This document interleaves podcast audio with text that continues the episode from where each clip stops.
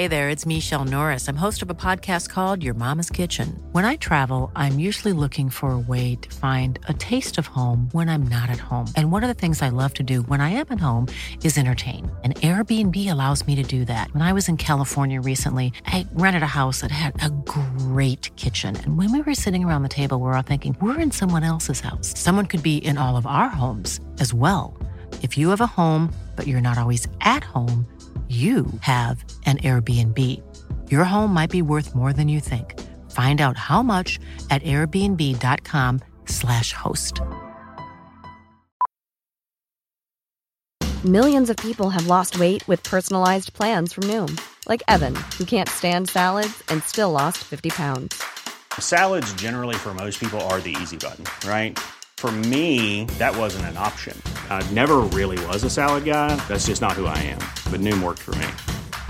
Get your personalized plan today at Noom.com. Real Noom user compensated to provide their story. In four weeks, the typical Noom user can expect to lose one to two pounds per week. Individual results may vary.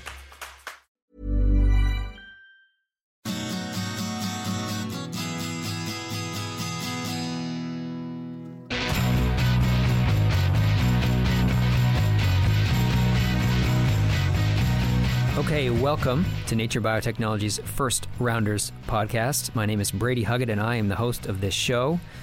And the guest today is Ted Love. I first spoke to Ted Love at length about three years ago. I interviewed him for our piece on racial disparity in biotech, and he was a great source for me in that article. And he, we, I, I did a photo shoot with him. He was a lead image for the for the article. And ever since then, I put him on the list for first rounders because I thought I'd really like the chance to get his full background and talk about his path through science and what it took to succeed at Haverford and Yale as he did. And given what is happening in my country, our country, Ted's country, and my country, I thought maybe now was the time to do it. And so I reached out and said, Is Ted willing to do this? Let's talk about his past and let's see if we can have a useful conversation on race, as useful as we possibly can. And he said, Yeah, he wanted to do it. So that's what this is. We set up a video call because we're still not doing things face to face. And we sat down and talked about him growing up in Huntsville, Alabama, him going to Haverford, a small liberal arts private school where the students were mostly white, him going to Yale. Uh, we talked about why, in some ways, he thinks the company that he helms, Global Blood Therapeutics, is a social justice company. And we talked about a bunch more. We talked about race as a construct. We talked about police brutality. And yeah, let's just get into it. I think all these that I put out are good, or I wouldn't put them out, but I found this useful in ways that maybe other conversations weren't. I don't know. I hope Ted feels the same. Anyway, here it is your first Rounders podcast with Ted Love. Listen up.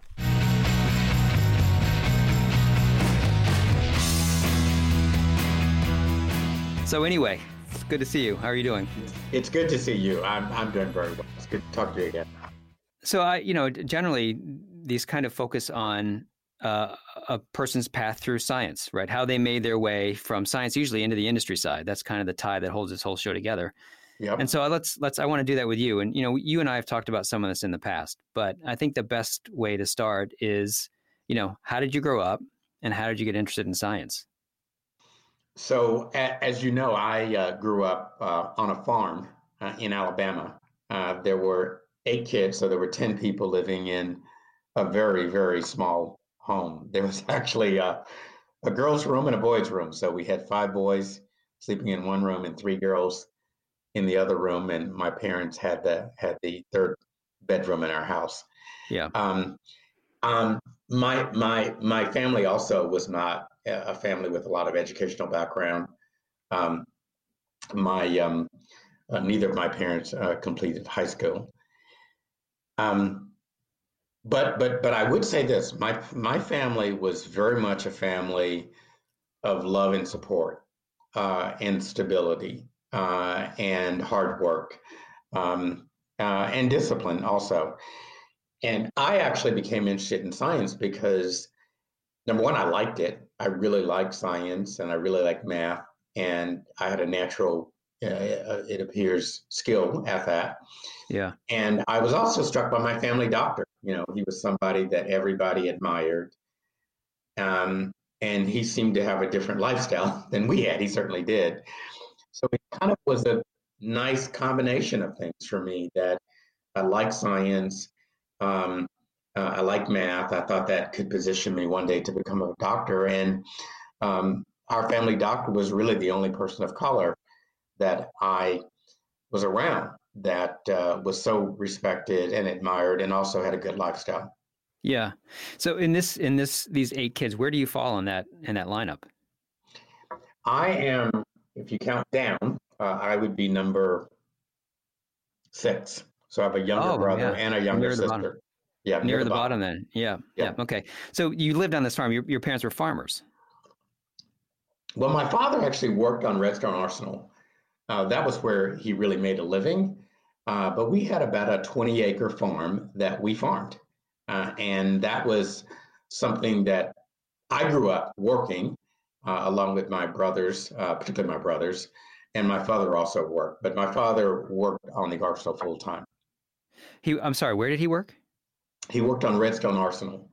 You've, Yeah. you've heard of the Red, Redstone rockets uh, for the for the space program. Uh, those rockets were made on Redstone Arsenal. Oh, so that's right. You cause I forgot this. You grew up in Huntsville. That's correct. Absolutely. Okay. So that's why your family was there for this job. Well, my fa- my um, my my mother grew up, uh, was born and grew up in Scottsboro, Alabama, which is about 50 miles north uh, of Huntsville. North of Huntsville? Yeah, about north north of Huntsville, 50 miles.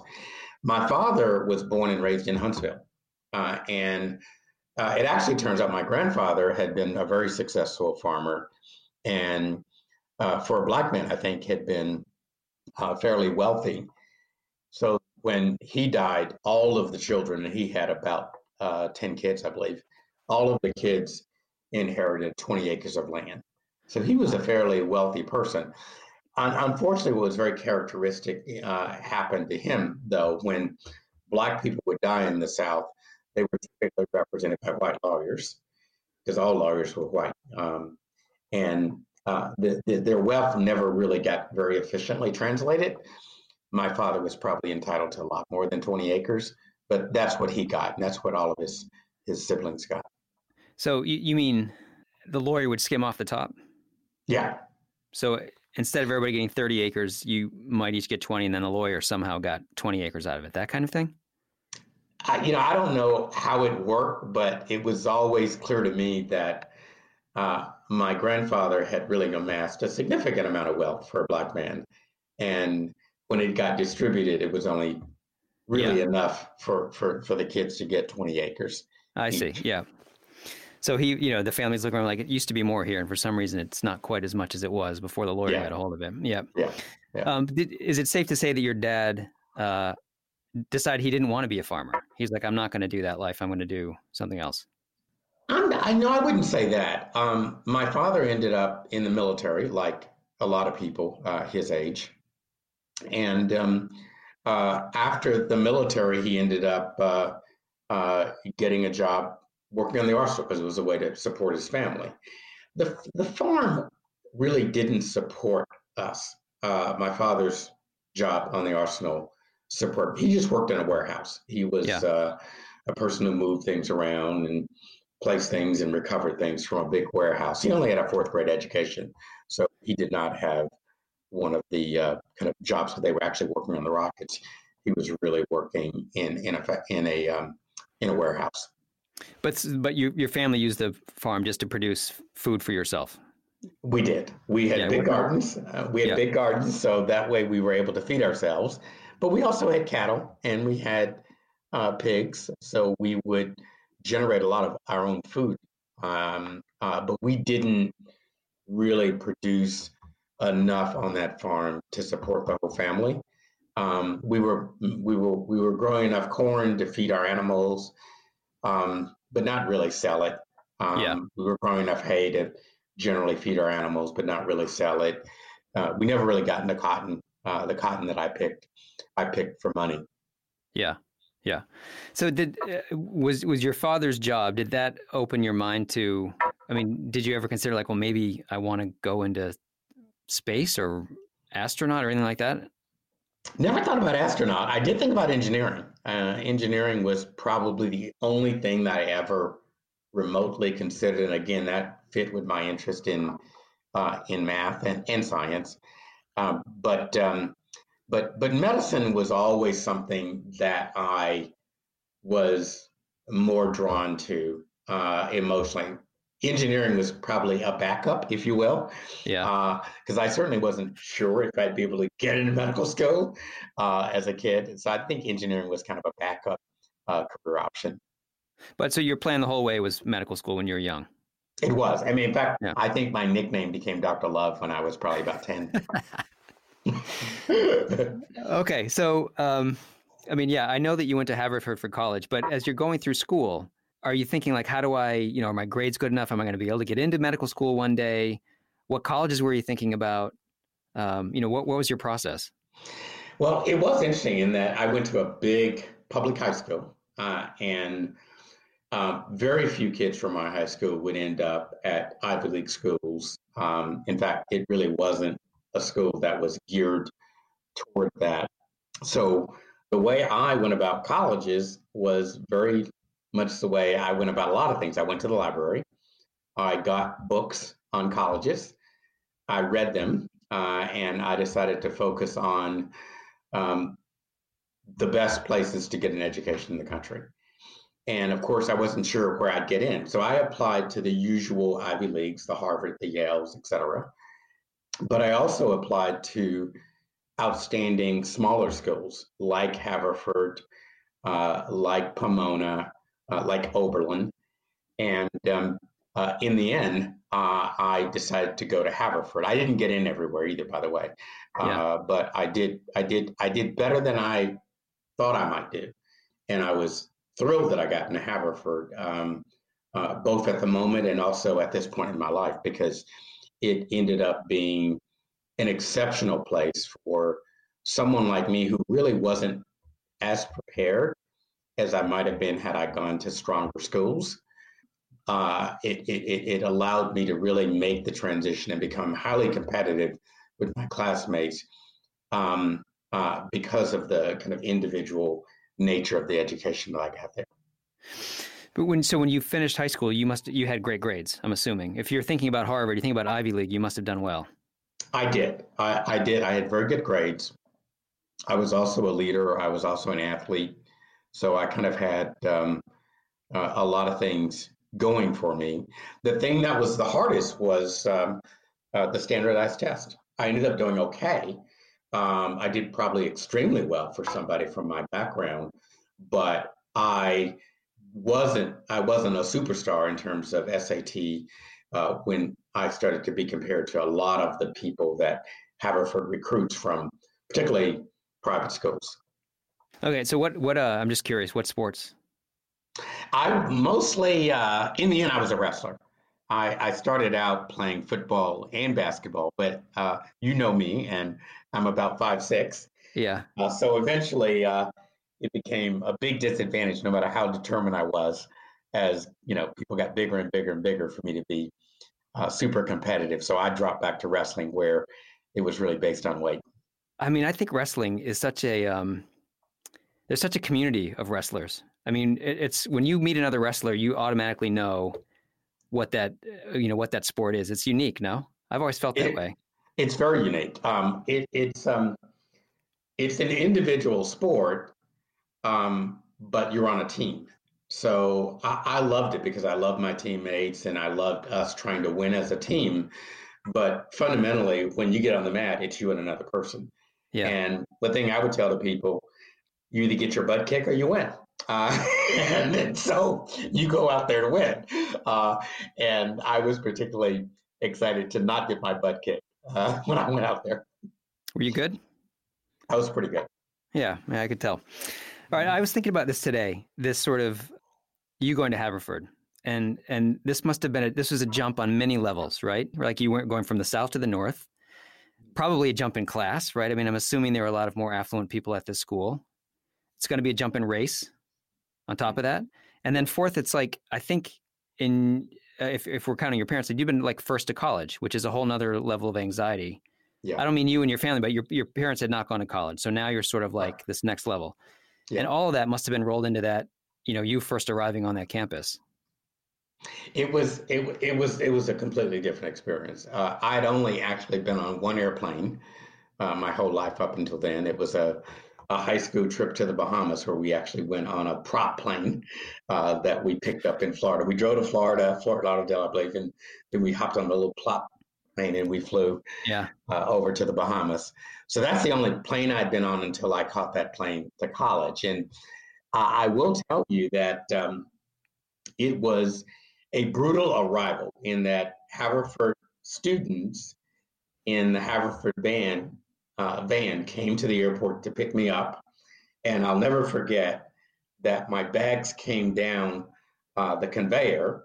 And when they hit uh, the wall uh, of the um, of the carousel, they exploded open. You know, these were old bags that were cheap, and my clothes just kind of flew everywhere. And I was standing there embarrassed while these kids were picking me up, and I automatically felt like, boy, I'm really from, uh, I don't belong. Mm-hmm. Furthermore, just to give you how naive I was, I was wearing a suit.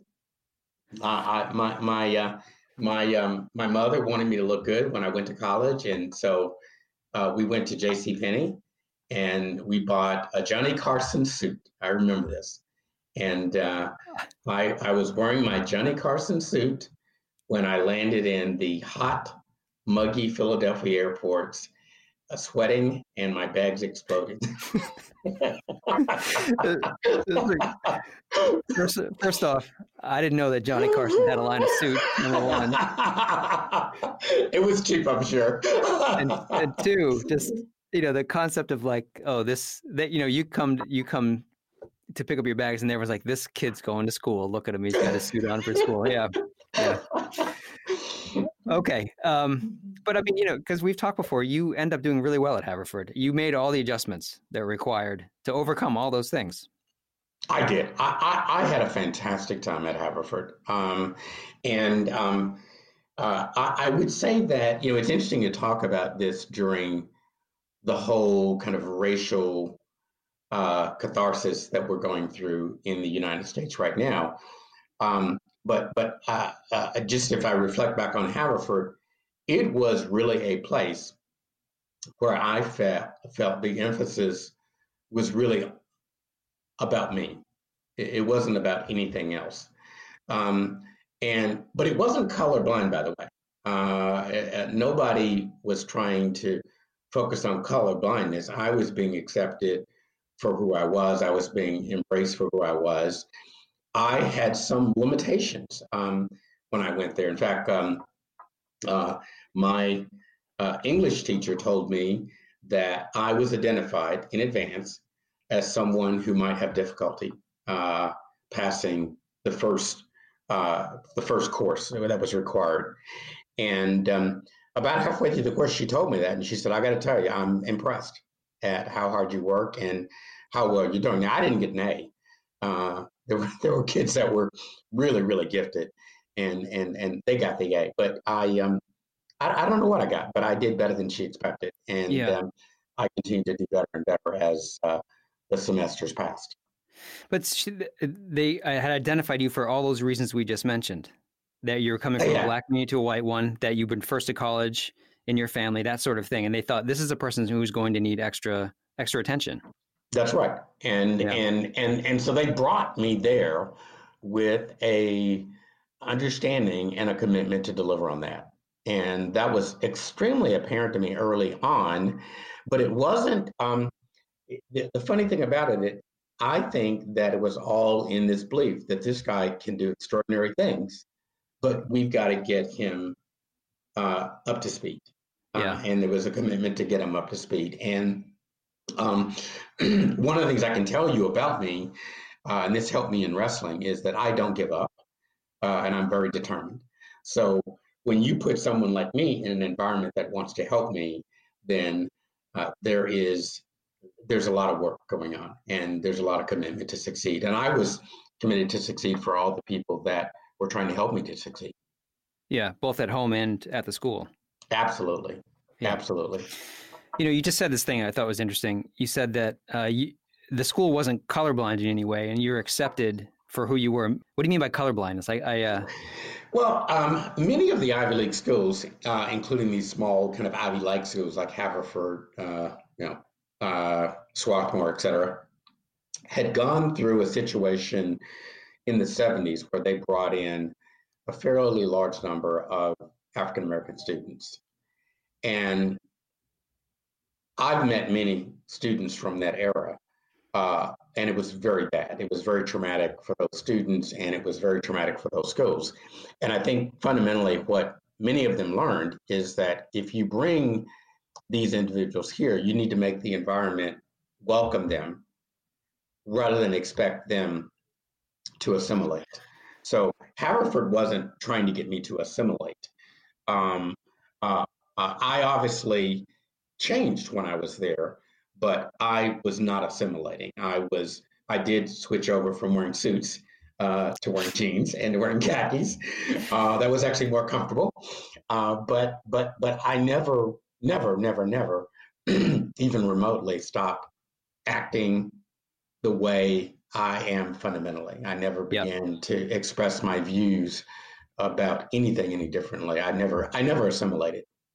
I see. So the, the other schools have been like, hey, we're allowing African Americans into this university now, but we're not changing a thing about it. You come in yeah. and fit in or get out versus Haverford's right. like, listen, we are going to let you in, not let you in, but invite you in and also make sure that we actually support you. Yeah, and I think I think the school actually wanted that. And I ended up being, you know, there were, Haverford was about 3% black students. So was, we were minuscule uh, in yeah. terms of uh, the population. It's a small school to begin with. So you're talking small numbers and small percentages. And I ended up being the first African American president of student body. Uh, and the reason that happened, I think, is because I was very authentic all the time. And I think people never wondered about where I was coming from, uh, uh, never worried about my motivations, my intent. Um, and that I think ended up being something that we all grew into. So I, I kind of grew up at Haverford. I grew up with Haverford.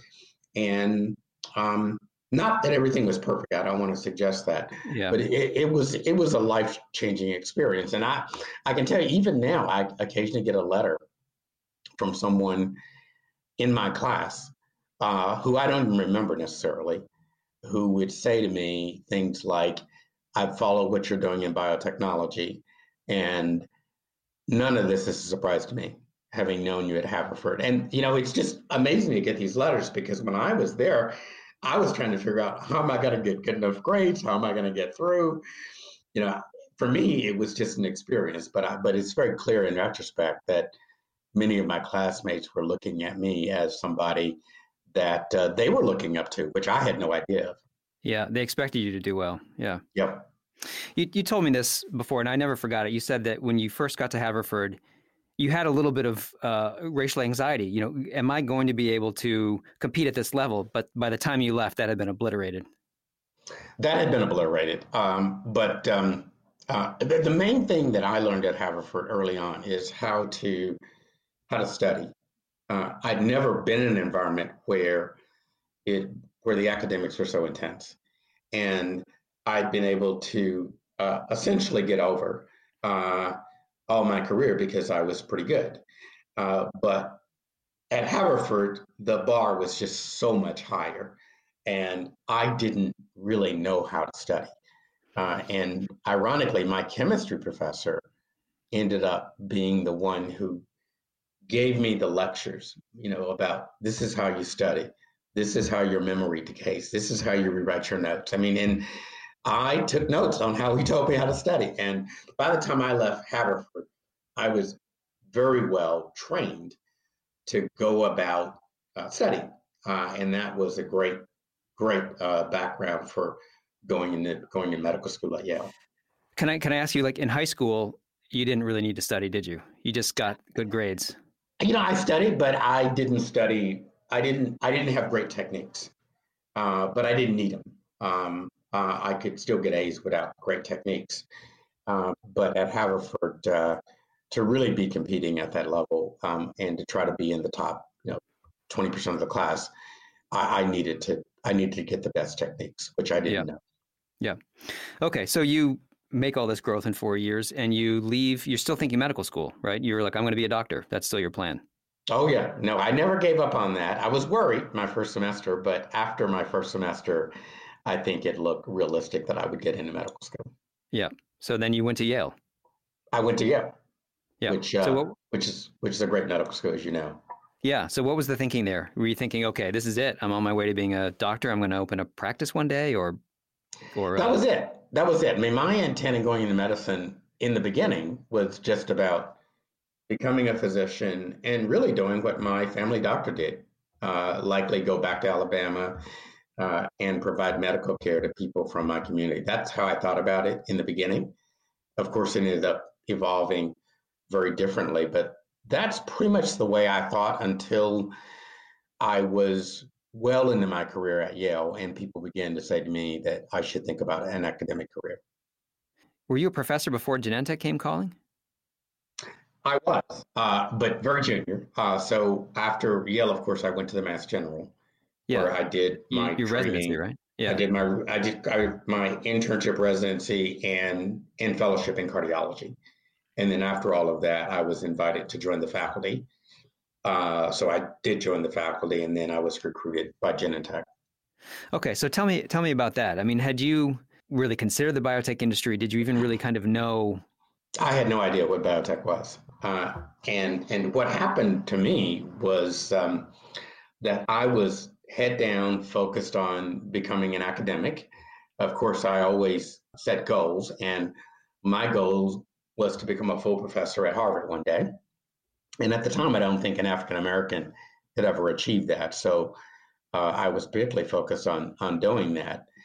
And my mentor, who was head of cardiology, got recruited out of Harvard and became president of R&D for Bristol Myers Squibb. And he and I, uh, he was really like a second father to me. My father died when I was at the Mass General, and Ed, you know, ultimately became not only my mentor in science and medicine, but almost like a second father. So it was through conversations with with Ed that I began to think about doing something perhaps different than an academic career. And um, then I so I looked at Bristol Myers Squibb, but I also looked at these companies called biotech companies.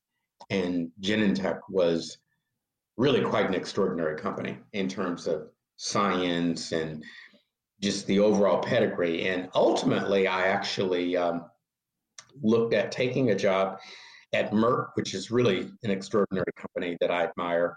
Uh, at the time, run by Roy Vagelos, who I have great admiration for and yeah. consider him my friend today um, and and Genentech. And and and and to give you the analogy, I actually decided that Merck was like Harvard, big, excellent, and Genentech was like Haverford, small but excellent. Yeah. And and I decided to go to small and excellent because I thought that'd be a better environment for me to learn quickly and and and the broad business uh, of, of of how do you discover and develop drugs. And I think that ended up being a good decision, although I'm sure Merck would have been terrific as well. Genentech was remarkable. It's, it was it was a remarkable place. It was fairly small when I went there, so we did everything. I would do everything from talk to scientists in the lab about experiments uh, that they were doing to uh, dealing with the Food and Drug Administration, designing trials, clinical investigators around the world.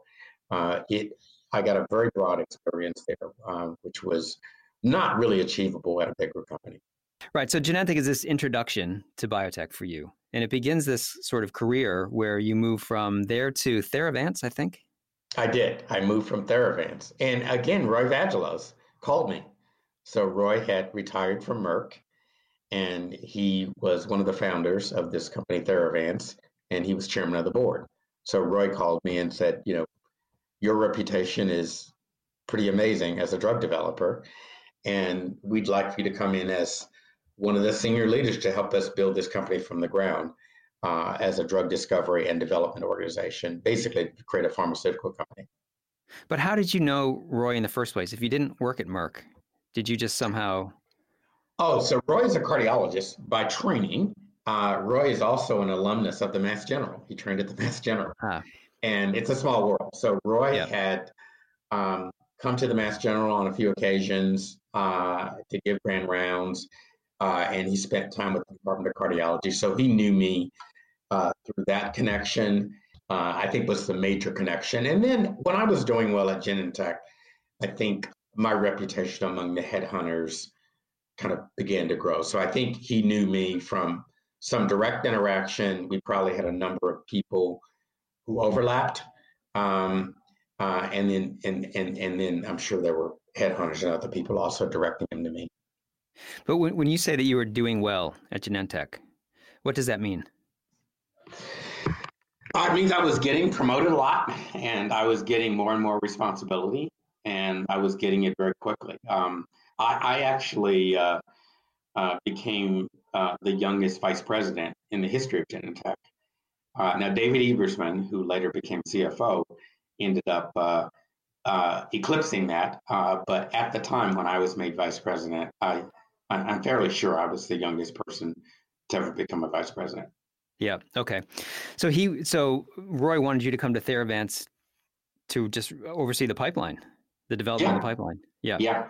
Yep. It was um, it was a pretty it was a pretty uh, early stage company when I went there. I think we had less than 20 employees, but we were very ambitious about our platform in chemistry, and we felt that platform could quickly produce best in class drugs in a variety of areas.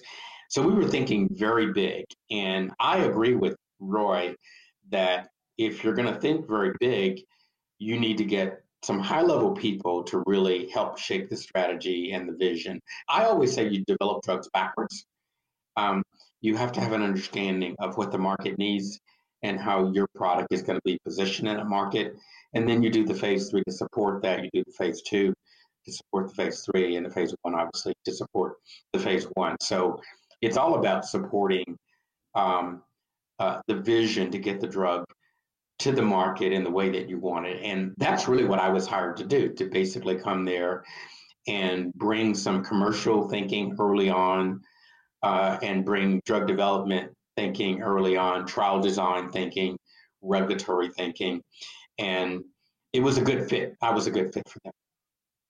How long did you stay there? I stayed there about three years. About three years. Um, uh, and I left when George Rathmann, who I know you know, yeah. um, called me and said, I hear that you would make a good CEO. And um, I'd like to see if you'd be interested in taking a position where I would mentor you to be the CEO. And um, that was um, a terrific offer from George Rathmann, not because of the company, by the way. The company had a lot of problems. The, the real magic here was uh, being able to be mentored by George Rathmann. Yeah, yeah, one of the biotech's, you know, hallowed names as far as CEOs goes. Yeah, absolutely.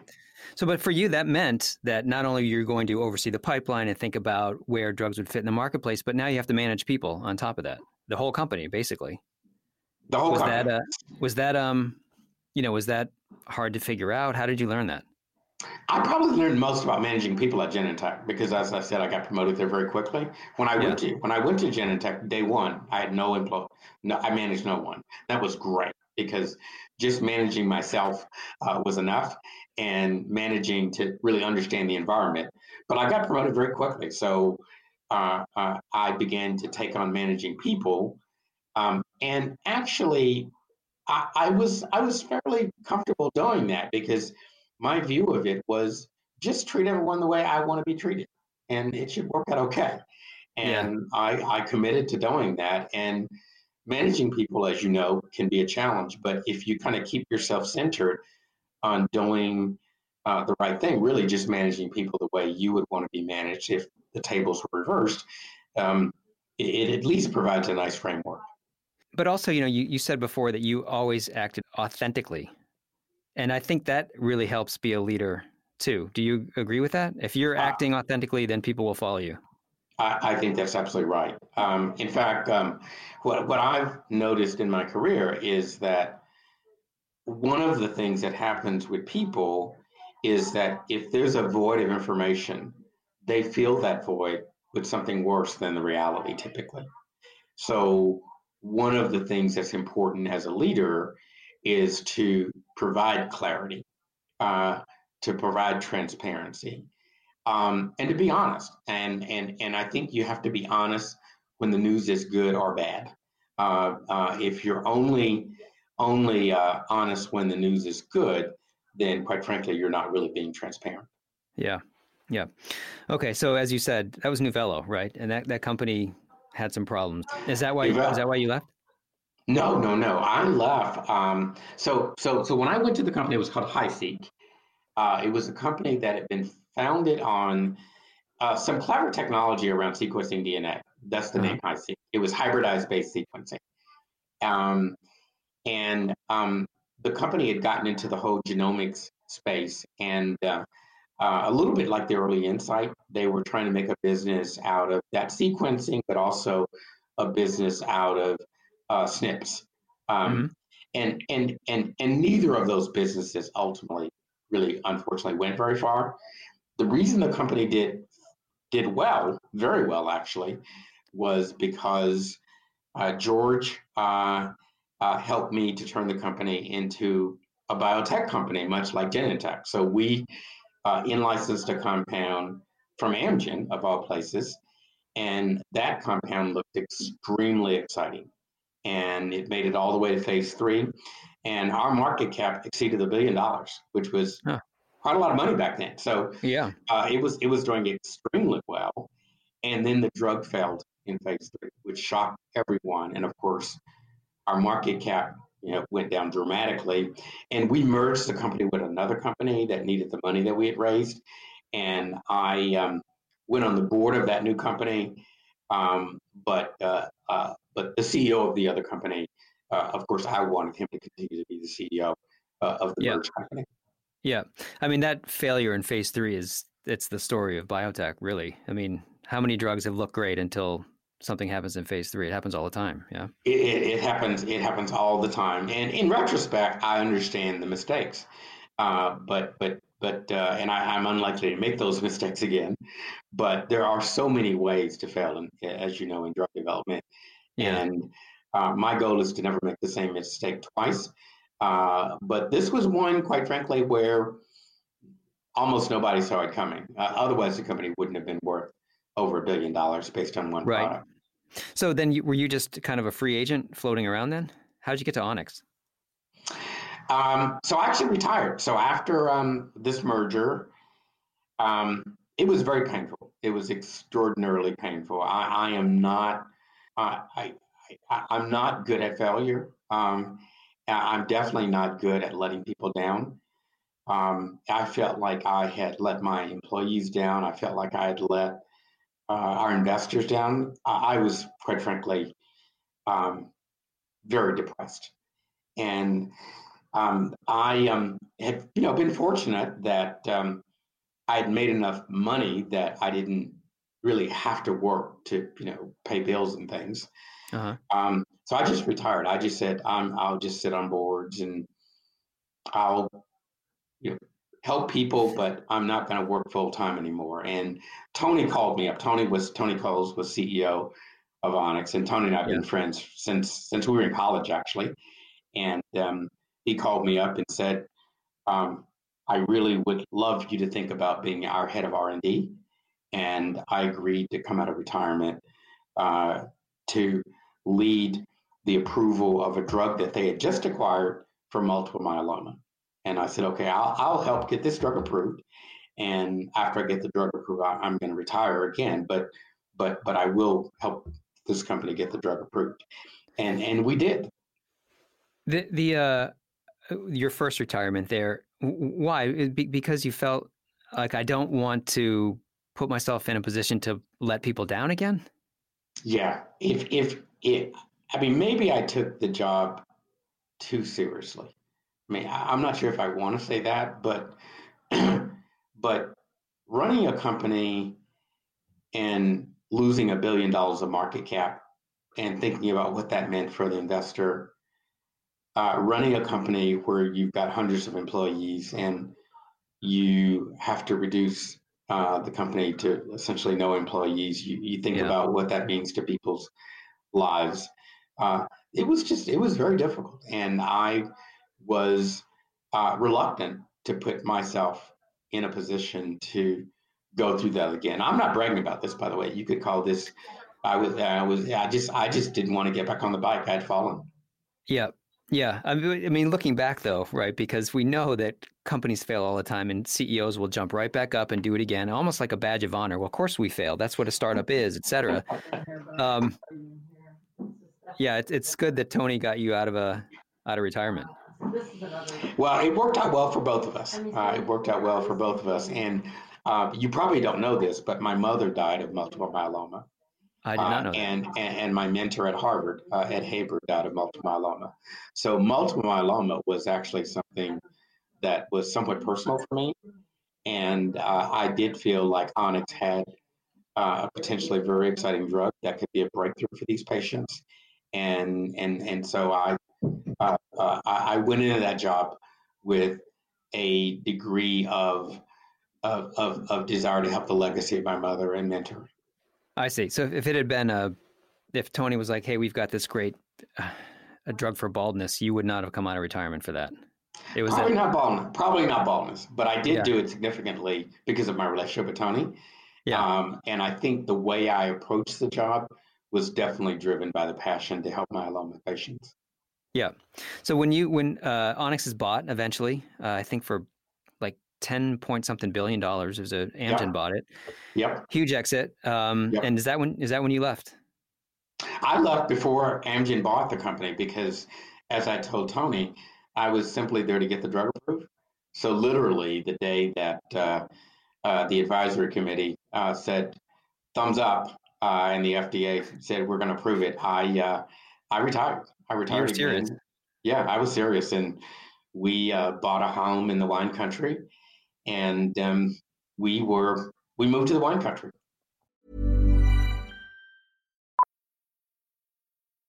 Millions of people have lost weight with personalized plans from Noom, like Evan, who can't stand salads and still lost fifty pounds. Salads, generally, for most people, are the easy button, right? For me, that wasn't an option. I never really was a salad guy. That's just not who I am. But Noom worked for me. Get your personalized plan today at Noom.com. Real Noom user compensated to provide their story. In four weeks, the typical Noom user can expect to lose one to two pounds per week. Individual results may vary. Here's a cool fact a crocodile can't stick out its tongue. Another cool fact you can get short term health insurance for a month or just under a year in some states. United Healthcare short term insurance plans are designed for people who are between jobs, coming off their parents' plan, or turning a side hustle into a full time gig. Underwritten by Golden Rule Insurance Company, they offer flexible, budget friendly coverage with access to a nationwide network of doctors and hospitals. Get more cool facts about United Healthcare short term plans at uh1.com. Hey there, it's Michele Norris. I'm host of a podcast called Your Mama's Kitchen. When I travel, I'm usually looking for a way to find a taste of home when I'm not at home. And one of the things I love to do when I am at home is entertain. And Airbnb allows me to do that. When I was in California recently, I rented a house that had a great kitchen. And when we were sitting around the table, we we're all thinking, we're in someone else's house. Someone could be in all of our homes as well. If you have a home, but you're not always at home, you have an Airbnb. Your home might be worth more than you think. Find out how much at airbnb.com/slash host. Well, of course, uh, that's not how it ends, right? You're up in the rolling hills of California working on your your wine collection, I guess, but you're now the CEO of Global Blood Therapeutics. So, how did you get back in the game? Well, it's unlikely because I, I, I did go down this pathway of sitting on boards, and that was what I committed to. I really felt I could help CEOs, I could help management teams, I could help companies uh, with my experience, and I didn't have to get back into uh, the hot seat uh, of being a CEO and and the kind of commitment I knew that I would bring to that kind of job. Yeah. But what happened is Charles Homcy, who is someone that I met for the first time when I was at the Mass General, he uh, was a junior cardiologist when I went there as um, an intern and, and, and later as a cardiology fellow. And I had great admiration uh, for Charles. And so we had kind of had somewhat parallel careers because he left Harvard ultimately, came into industry. Charles called me up one day and said, Look, we're starting this company based on sickle cell, and we want you to run it. And I said, No. I said, I'm, I'm not going to come out of retirement this time. But I agreed to take a position on the board and to mentor the CEO and to uh, help the company with its decisions at the board level. And over the course of about a year, two things were going on. One is every board meeting they'd ask me to be the CEO, uh, and uh, the second is that the the science got more and more compelling for me. And one day, uh, the uh, the scientists come in and they present data uh, in the sickle mouse model, um, which is a very impressive model because basically sickle cell disease is is, is a single defect yep. um, uh, on, a single protein. Uh, and you can introduce that defect into mice and you can make them essentially have sickle cell disease. And this particular compound essentially would begin to reverse the phenotype of sickle cell disease literally within days of feeding the mice this compound. So I became convinced that this will help sickle cell patients if it's safe and well tolerated. And then I uh, uh, uh, asked a series of questions about what I thought might give me a sense of whether this would be safe and well tolerated. And after I convinced myself that I thought this was the real deal, and uh, uh, I went back to Charles and I said, if you still want me to do this, I'm willing to discuss it with my family. And my family, um, my daughters actually said to me, uh, "You've got to do the step. Uh, this is something to help sickle cell patients. I know how you feel about sickle cell patients, and you're really extremely well qualified to do this better than anyone. So you've got to do it." And that's that's how I came out of retirement. It was really a um, um, kind of a conflation of uh, my desire to help sickle cell patients, uh, knowing that 95% of them are African American uh, in the U.S., knowing how tragically, you know, their experience has been um, historically, uh, having observed that uh, firsthand as a physician at Yale and at Harvard later, and Charles Homcy and my friendship with him and quite frankly, my experience as a drug developer saying, I think this is a winner. And uh, um, I think I can drive this winner to uh, benefit the patient quickly. So I took the job really with, with that set of facts. Yeah, I'd, I'd, read. I mean, you told me before that you consider Global Blood Therapeutics in some ways to be almost a social justice company because, and you said this to me too, and I had not considered it. I mean, there are countless companies that are focused on cancer, Alzheimer's, you know, we've tried and failed dozens of times at that. But how many companies are actually focused on sickle cell? And it's almost none. And why is that? Yeah, I think we're the yeah. I think we're the only company that yeah. has taken this on, and I'm extraordinarily uh, thrilled about. It. Now there are other there are other companies that are pursuing drugs in sickle cell disease now, uh, which, for which I'm thrilled. Yeah. Um, but um, but I think we understand this disease better than anyone, and I think we are making compounds in our labs um, in addition to Oxbryta uh, that's already out there treating patients. Uh, I think that this is this is going to be the sickle cell company one day. I'm, I'm quite convinced of that. Uh, I think we'll do other things down the road, but kind of like Gilead became the HIV company. Yeah. I think GBT is going to be the sickle cell company. Uh, and that's a lot of work ahead of us. Um, I just had read one of these op-eds that you were part author on, um, or one of the many authors on, and I want to I want to touch on what you just said about when you were treating patients at Yale that you had seen the way African Americans were sort of I guess dismissed for I don't know if you meant specifically this disease or just in general by the healthcare field. And can you give me more detail on that? Well, I, I, don't think there's any doubt that um, uh, our society, tragically, um, uh, has racism fairly distributed, and I don't think yeah. doctors or nurses or any professional group for that matter uh, is immune to uh, what I would consider to be an infection that's rampant in our country. But sickle cell patients were particularly complicated because they have pain and you can't see pain. Um, and they were often young because they died prematurely. So you didn't really have old sickle cell patients. Uh, typically, they were young people and they needed pain medication. So it was a setup uh, for those patients to kind of develop a reputation of being something that they never were, which is drug seekers. They're seeking opiates. And that became the way a lot of us in medicine truly saw them. And it was tragically untrue. Uh, I mean, you do, I'm sure, have an occasional patient that is um, uh, uh, is addicted or something.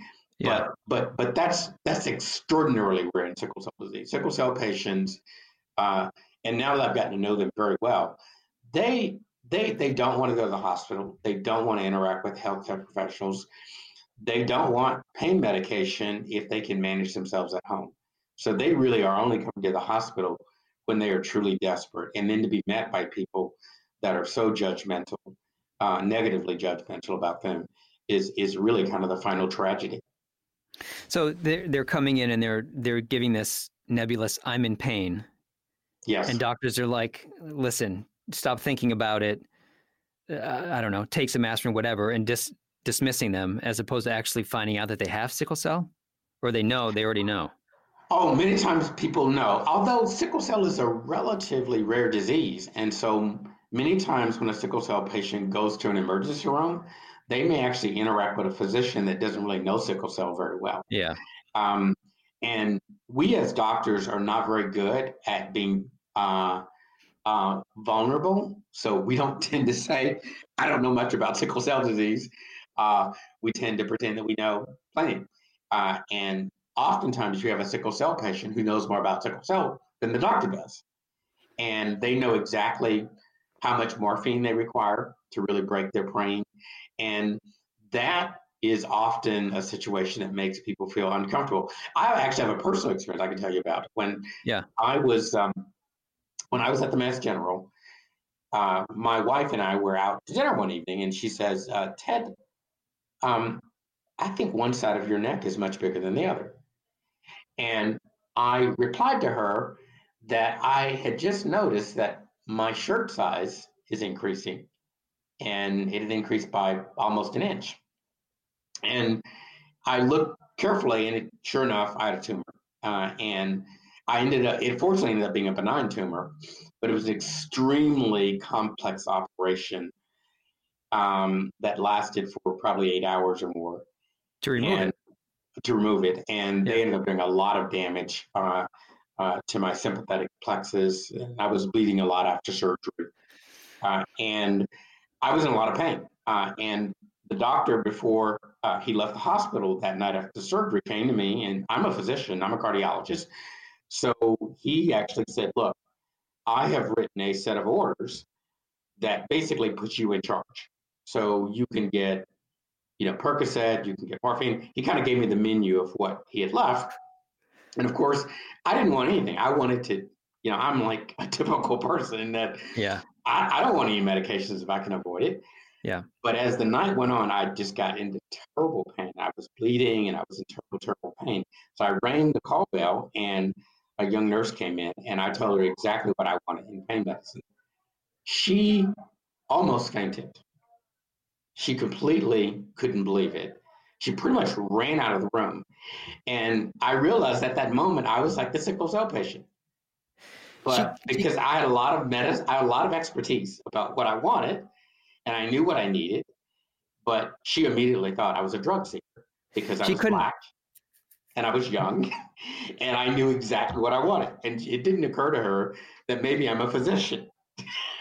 But um, did, she couldn't. Did you say she couldn't believe that you had this your own ability to call in your own medication, or she couldn't believe that you knew exactly what you wanted? What was that that made her faint? Oh, I think, well, first of all, it is unusual for a patient to, to say, I exactly, need. Yes. I, yeah. I, could you give me two milligrams of IV yeah. morphine? That's unusual yeah. for a patient. Um, so, I, I and I, I, I understand that. Um, but I actually suspect that had I been a white man, honestly, she might have said, No problem. No, well, maybe she would have at least said, Are you a physician? Oh, yeah. Uh, um, I see. Uh, but she didn't do that. She ran out of the room. She just assumed that there's something bad here. And of course, there was nothing bad there. In fact, it was all good. I had probably resisted pain medicine as much as any normal person, maybe even abnormal person would. Uh, but how I was reacted to was really the story. I see. She she did not in her mind ever cross that you could be a physician. No, because you're a young no. black man laying in bed. Yeah. Okay. Yeah. I get it.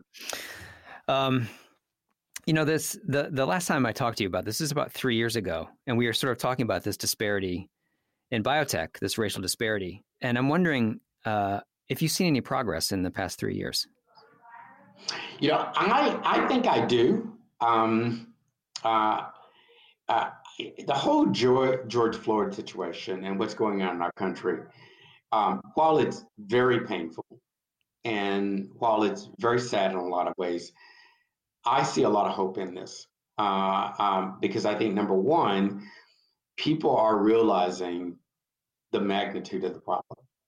Um, it's been apparent to people like me yeah. my whole life, but I can't fix it. Um, the people who can fix it are suddenly, I think, aware of the magnitude of the problem. The the other thing is you look at the protests, even the riots, um, the the diversity of the crowd is very different from what it was when Martin Luther King was essentially saying the same thing. Um, but I think we're at a point now where this problem is being embraced by all of us it's not viewed as just their problem. Because as long as it's viewed as their problem, it's really never going to be fixed. Right. Um, right. Um, well, and and why do you think? Do you have an opinion of why that is suddenly clicked in place? Why why George Floyd and not Tamir Rice? Why George Floyd and not uh, Eric Garner? You know, I I I don't know why uh, Tamir Rice um, uh, wouldn't have had the same effect. But but I do think that it's probably a bit of our nation progressing. It may even be a little bit because of COVID. I think COVID was making us all kind of more emotionally vulnerable. Um, and, and maybe being vulnerable, feeling vulnerable, allows you to connect in a different way when you see something so tragic. Yeah. Um, uh, and then finally, it was really it was really a brutal murder. Uh, yeah. With bare bare hands. Um, yeah. Uh, it wasn't just a quick gunshot. It was it was literally, you know, eight minutes and forty six seconds yeah. of collapsing someone's airway. Uh, so I think it may have been a combination of our country changing, our country being in a different spot because COVID, I think, was making us all much more pensive and thoughtful um, and, and, and, and, and the nature of this just slow suffocation. I think so. I agree with all that, right? And I think there's, I'm working on this theory that there's one more element at play. And that, and I'm, and I'm basically talking about the white people who are protesting, especially the young white people who are pro- protesting. It's almost as if like we've been four years into a very petty and mean spirited president, presidential administration. I mean, it's uh, divisive maybe isn't even strong enough word but there's been a lot of people who are not on his team as i would say who are just like finally like screw this. Like everything came up in this moment and they're like all right this is it. We cannot take this anymore. All of it. George floyd being the catalyst and race being the catalyst but everything else that they've been building up with for three or four years i think it all suddenly they're just we can't take this anymore. The country is coming apart and nobody's doing anything. What do you think of that I, I, I, I think it's a good theory. Uh, in fact, um, uh, many people have said they felt the election of Trump uh, was a backlash uh, by on Obama, particularly yeah. on, on Obama, and and and Trump is is dramatically more extreme in my view uh, Oh. in terms of his policies and his rhetoric, uh, uh, in terms of what he stands for, than Obama. Obama was actually a fairly moderate, I thought, president. Me too. Um, but but but but of course, in the eyes of some people, um, he was black, and that was a big problem. yeah, that was the most extreme thing to happen is a black man was running the country. Right. That's right. That's right. Which is so. So I do think that we very well may have a backlash, and and I hope we do, uh, to Trump because Trump is in fact the direction of a decline of our country. Um, I mean, if we want to become uh, uh, the next Nazi Germany, then that that's where we're going. And I think a lot of people are saying, no, no, that's not what Yeah. America is about. That's not what we're going to let ourselves become. I actually think that if we can get ra- race is a social invention. I mean, there's there there's no reason to group people by there's no more ra- rationale to group people by race than there is by height uh, Mhm. or by body weight. I mean, it's it's it's it's an invention that allows you to categorize people, unfortunately, around privilege. And it, it's kind of a silly invention, but it's so pervasive. And and this has happened not only in the United States, right? It's happened all around the world. We do this Oh yeah. with religion, we do it with race, we do it with uh, uh, uh, social class. Uh, but these things uh, are fundamentally devious when, when people start focusing on these things. It's really around disproportionately uh, rational, it's, it's disproportionately rationalizing privilege. And I, I think what that does is it brings the whole society down. Um, The performance of our country will do better if we get beyond this. And I think a lot of people understand that. All boats will rise, whereas hatred and discrimination is just going to hold the boat down and maldistribute uh, the wealth. And Yep. there are those who are doing well in this maldistribution and may want to hold on to it. But I think a lot of us now are saying no more. It's just Yeah. not morally acceptable to do this. Yeah. I want to ask you this too. I, I, I this reminded me of you. Um, do you know? Did you see this the Kimberly Jones video that went viral? Um, John Oliver had it on his show. I, this American Life just ran it at, at their podcast. No, I have not seen it. This is uh, she's an African American woman, and she was giving this sort of um, started out as a sort of very direct explanation of why African Americans cannot win in this country because they've been all their money has been stolen from them for 400 years through slavery, and then even when you're given a little bit, they uh, rig the game so that they constantly take money off. That she was using the Monopoly board to explain it, and at the Yeah. end of it, she got very emotional, and it was a very powerful thing. That's why it went everywhere. But she said something in there about how even when um, you do let us in, y- there is psychological warfare where we're told that we're an equal opportunity hire. And that honestly made me think about that story you told me where you were at Haverford and you were, um, there was a discussion going on about regents uh, of the University of California versus Bakke about Yes. affirmative action. And all your Yeah. classmates, you guys have been discussing it. This was like in 1978, I think Yeah. your classmates were discussing it back and forth with you. You're, you're part of the conversation. And a, a friend came up to you and said, You know, we've been hearing these conversations for weeks, and I think the winning arguments are made by Ted. And somebody said, Oh, well, that's great until Ted takes your place in medical school. Yep.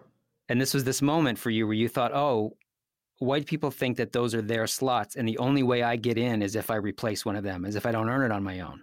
Yep. Yeah. And that made me think of you. Like, what, what do you think of that concept of of affirmative action? I mean, you could make the argument, and I would make the argument that the only way you can really change a people is to legislate it. I mean, politicians have said that over and over. If you want to make Yeah. a change that people are unwilling to do, you legislate it. Yeah. But so the concept of affirmative action happening, but how do you deal with this? I don't want to say it's psychological warfare, but the concept that uh, maybe on both sides that the only reason a person of color is there is because they have been plucked and they haven't they haven't earned it. It Yeah. seems like a a complex problem that I don't quite know how to deal with. Well, one of the a book that I'm about halfway through that I've been reading is um, How to Be an Anti-Racist, and I, I I I think that is a very very thoughtful book, and it's really making um, uh, it's really putting the focus on racist acts as opposed to having people try to focus on am I racist or not because nobody uh-huh. wants to get into that discussion, right? About am I racist?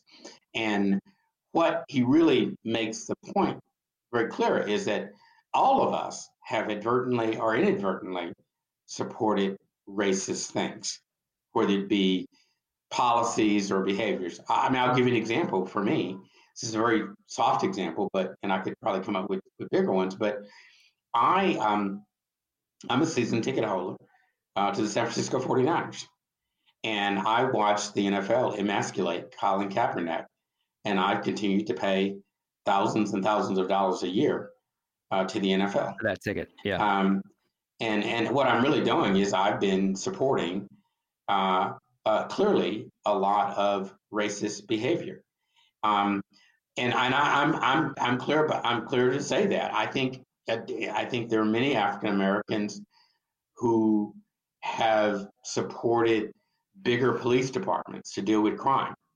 Uh, now they haven't typically done it as the only solution, but in fact, I think in retrospect, even Bill Clinton would say a lot of the things that they did um, accelerated the dramatic and inappropriate incarceration of people of color. Yeah. Um, those were racist. Those are racist policies, and so this book allows us to step back and say, until we have essentially random distribution of wealth, resources, opportunities, there's racism because there will be random uh, distribution. Racism was invented to actually, you know, the focus on race was invented to do this. And so it's no surprising that it's so good at. And so the only way you know you are really solving racism is the numbers have to change. The numbers have to change. And until they change, then you are dealing in an environment where racism is prevalent. Um, and, and that's the US. And I think that we're starting to get there. I was telling people I think this term quota is uh, is I, I, viewed it uh, in my career as as a very charged term. Yeah. Um, because we we bring up quotas when we don't want to do something. When we do want to do it, we call them goals. Uh, so yeah. Uh, so so I'll give you an example. Um, you know, we like most commercial companies uh, have a sales force, and we have to compensate them uh, based on their performance. So we literally count the number of bottles that are sold. We don't call those quotas. We call those goals. Yep. Why isn't your bottle a quota? The reason why it's not, we don't call it a quota is that we don't want to stigmatize the bottle sold as negative. Uh, so I think the whole language um, really does position things to be embraced or not embraced. And I, I actually think quota is a very negative to charge word. Um, affirmative action got to be negative to charge. But in fact, we've had quotas for hundreds of years in this country. I tell people all the time, and the quota for someone that looks like me was zero. Yeah, uh, you know the the quota thing, right? So as soon as you said it, I thought, oh yeah, I've heard that before. Hey, well now you're talking about a quota. We're not going to do that. That somehow forces companies to hire the wrong person. You need the best person for companies to survive because companies are cutthroat, et cetera. But I think quota uh, for white people anyway, it's so charged because that suddenly directly attacks them, meaning I could lose my job. Yeah. Yeah. If, if you want to do it, I think it's got to be legislated. I don't know. I, I, I think you're right. And quite frankly, the, the thing that we all need to understand is that we should all be working uh, to get the best people in the right positions. Uh, I, I, do think that it's fair that I had to work hard to get into medical school. But I also think that um, uh, that making the environment at every step along the way harder for me to get there wasn't fair. I was able to overcome that, uh, but many people cannot overcome that. But you just said you said this thing too earlier as you said, you learn this in wrestling. You never give up. Ted Love does not give up, right? Which mean that Ted Love's ha- Ted Love has the life that he has now. But what about people who are, you know, ninety percent of your capabilities and intelligence but they don't have quite the strong will. Like we can't make it impossible for them to succeed. And when you look at the things that you've done, you had to overcome the the race difference between where you grew up and then Haverford, the class difference, the first to college, you know, all those things that all those little barriers you had to jump through. A lesser person wouldn't have made it. And that does not seem right. It does not seem right. And I can tell you, I grew up with kids that were at least as smart as I was.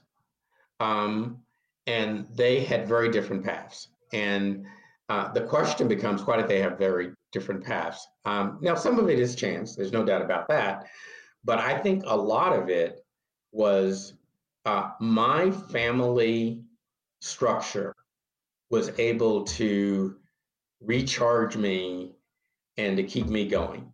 Um, I think that if I had not had a stable family environment, I would not have turned out the way I turned out. Um, so that's where this criminal justice system is really, really, really exacerbating the problem. When you take uh, black men at such high rate and you incarcerate them, when you have the criminal system interacting with them so readily. I mean, I mean, I mean, the George Floyd thing. He should never even. I mean, it was it was not even an arrestable event, really. Even yeah. the thing, um, um, even the thing in Atlanta recently. I mean, the guy was asleep in Richard, his car. Yeah. How do you go from being asleep in your car to being killed? I mean, George Floyd. Uh, uh, n- none of them should have died. The, the, police are militarized to their teeth, and they shoot everything. Yeah. Right? That's kind of that's that's the problem, right? And I'm not even, you know, I don't know what it's like to be a cop. Maybe I'd be terrified I'm going to get killed every day. I don't know, but but but but one of the things to keep in mind is that I, I believe this statistic is right, uh, but but I know it's something of this attitude. Every time a uh, policeman shoots one white person, kills one white person, they kill 22 people of color. 22.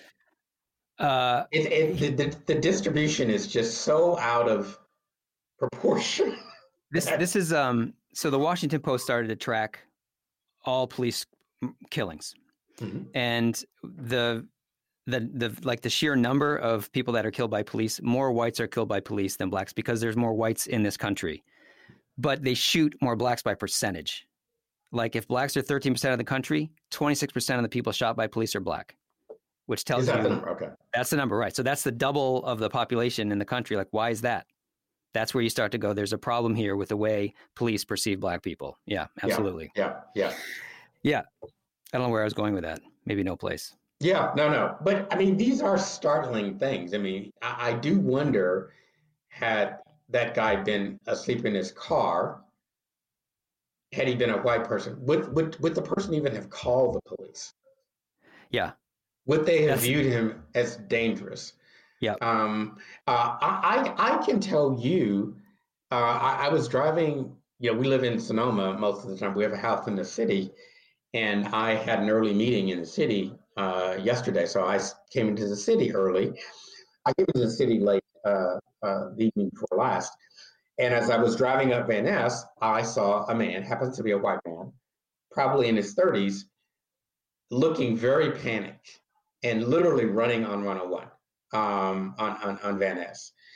And, um, and I, I was in my car with my roof down and I, I, I couldn't leave him. And suddenly he ran over to me and uh, he said, you know, I just came down and my car was running and I'm panicked. I think somebody's trying to hurt me. And I was very concerned about it. So I spent time with that guy and I said, call the police. I will not leave you. Um, I think I would have done that for a black person or a white person. But yeah. I would say in this country that had that been a, and, and it turns out I think the guy was having um, a, a, a, paranoid breakdown. Uh, yeah. I don't think there was anything, anybody after. I don't think any, his car was running. I think it was all in his head.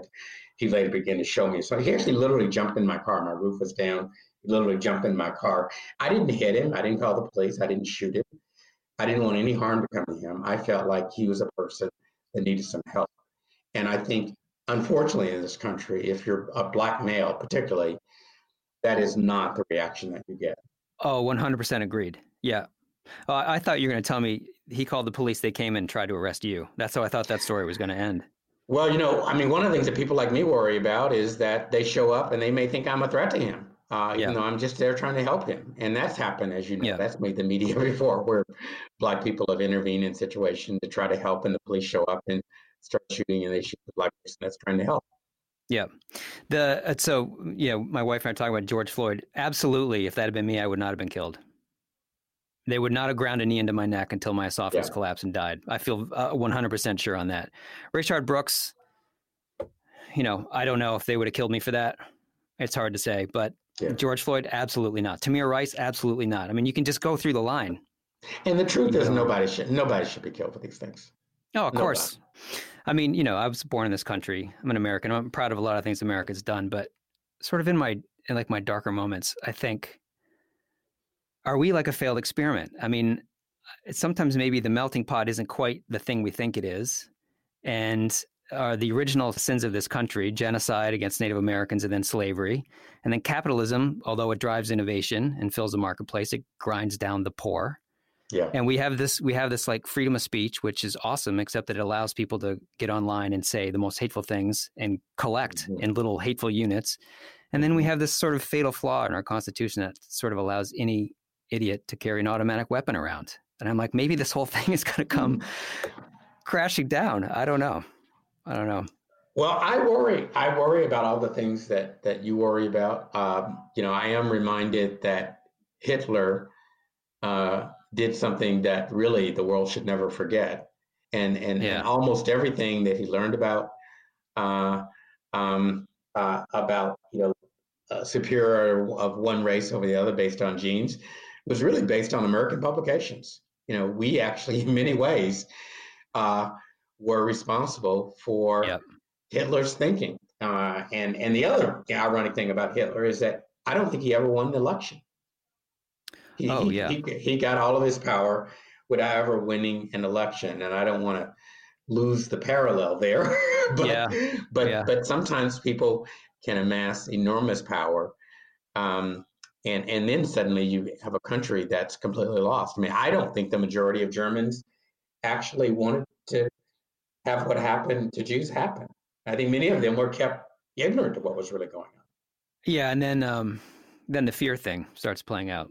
Once like the if, fear if thing, they, if they if they speak up, what happens to them, kind of thing. Yeah, I don't know. I don't know. Well, there was a there, I was my wife is Chinese, and we were watching a news uh, piece yesterday, and there was a Japanese woman in San Mateo County, which is where we used to live when we lived on the peninsula, who was saying that so many of the Japanese had been interned uh, here in America uh, during World War II, and they have that harmful memory about race and how yeah can hurt you.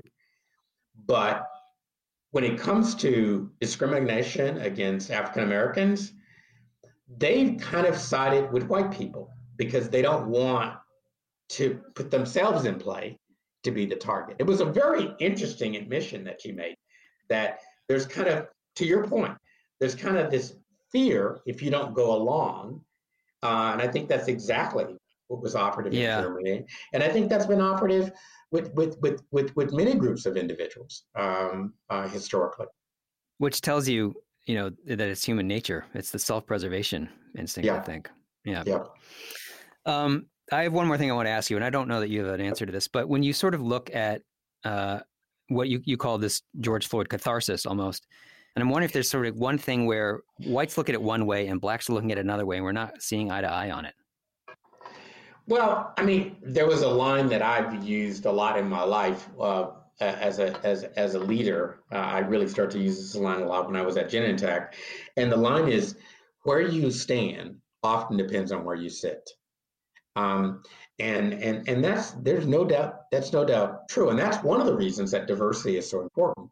Is that diversity allows you to get beyond uh, the myopia of what an individual can see and appreciate based on their background, their experiences. So diversity allows you to get beyond that and have a team, have an organization, which is much more uh, broad and can be much more strategic about dealing with issues um, uh, by covering every avenue. So, yeah. uh, so, so I, I, I think that's you know got to be true that you're going to be somewhat influenced by by your perspective. but I also think that there's a lot of common ground here. Uh, and if we focus on the common ground, that's where you can move things forward. So I think in general, uh, no good police believes killing people um, uh, is appropriate. Now, this country has had many KKKs. I mean, we have a history in our country of KKKs being chief of police. So, uh, so those are individuals who are not really embracing fundamentally what police say they're supposed to be doing. The They're least, people who yeah. got these jobs. So, so I think if we really have police focusing on what police should focus on, there's a lot of common ground here. Um, um, we all want to feel protected, but but but the truth is that I'm mostly nervous that I'm going to get the short end of the stick when I know police, and I pay most I pay a lot more taxes than most Americans, so yeah. I'm funding this, and it's not it's not right.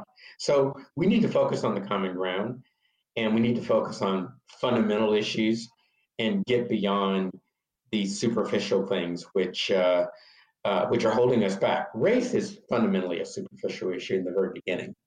Yeah, it's, it's a construct, it's, right? It's a it's a construct yeah. that was man created for devious reasons, and and and the world needs to pull out of it and just say, you know, I don't care if you're black. I mean, my wife is Chinese, uh, and and I can tell you, I had a lot of issues about not marrying a black person.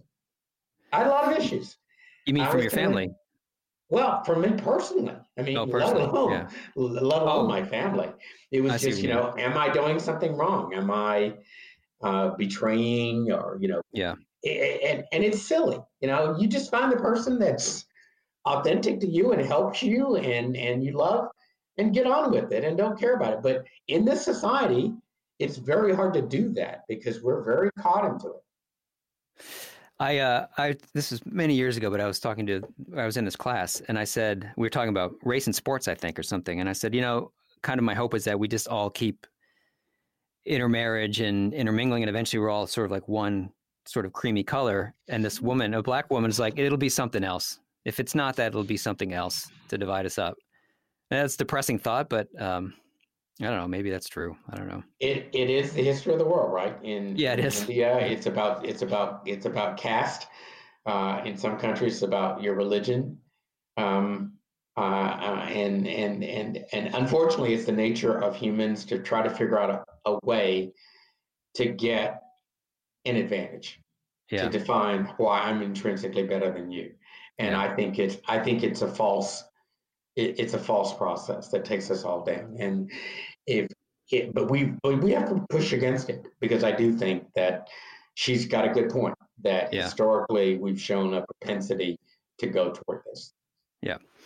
Um, good talk, Ted. No, it's it's a great talk. I'm I'm thrilled that you're doing it. I think the more conversations that we have um, are going to point out how we're all the same, and if we all are focused on helping each other, loving each other, supporting each other, uh, all the boats will rise, crime will fall, fear will fall, happiness will increase, utopia, and we'll have a better we'll have a better place.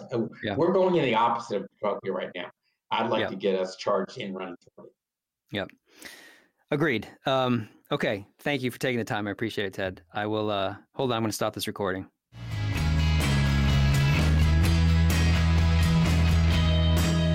Okay, that is it. The end of the First Rounders podcast with Ted Love. Thank you, Ted. I feel a little better. I feel like that conversation um, was useful. I think maybe something good will happen with through all this. I think we have felt that before in this country that we've reached a tipping point and things are going to get better. And then we have seen that that is not the case or that the change is incremental. But I'm going to cross my fingers this time and keep keep doing what I can. So, thank you to the Midwest Quiet for use of their music in this podcast. If you'd like to find us on Twitter, our handle is at Nature Biotech. You can speak to us about this podcast, forum, or other podcast, or anything else that the journal does. What else? Yeah, there's another one coming. It's in the can already. I recorded it. It's ready to go. It's uh, it'll be out July 1st. I'll even tell you who it is. Katrine Bosley. Thank you for listening, and goodbye.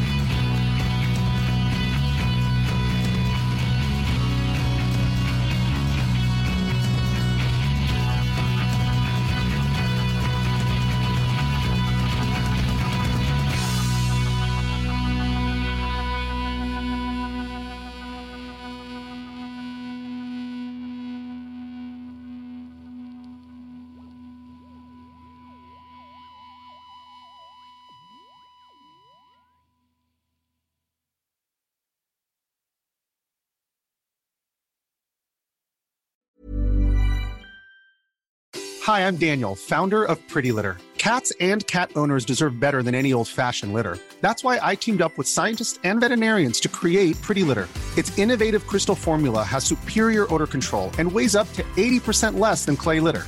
Pretty Litter even monitors health by changing colors to help detect early signs of potential illness. It's the world's smartest kitty litter. Go to prettylitter.com and use code ACAST for 20% off your first order and a free cat toy. Terms and conditions apply. See site for details. Even when we're on a budget, we still deserve nice things. Quince is a place to scoop up stunning high end goods for 50 to 80% less than similar brands. They have buttery soft cashmere sweaters starting at $50, luxurious Italian leather bags, and so much more. Plus, Quince only works with factories that use safe, ethical, and responsible manufacturing. Get the high-end goods you'll love without the high price tag with Quince.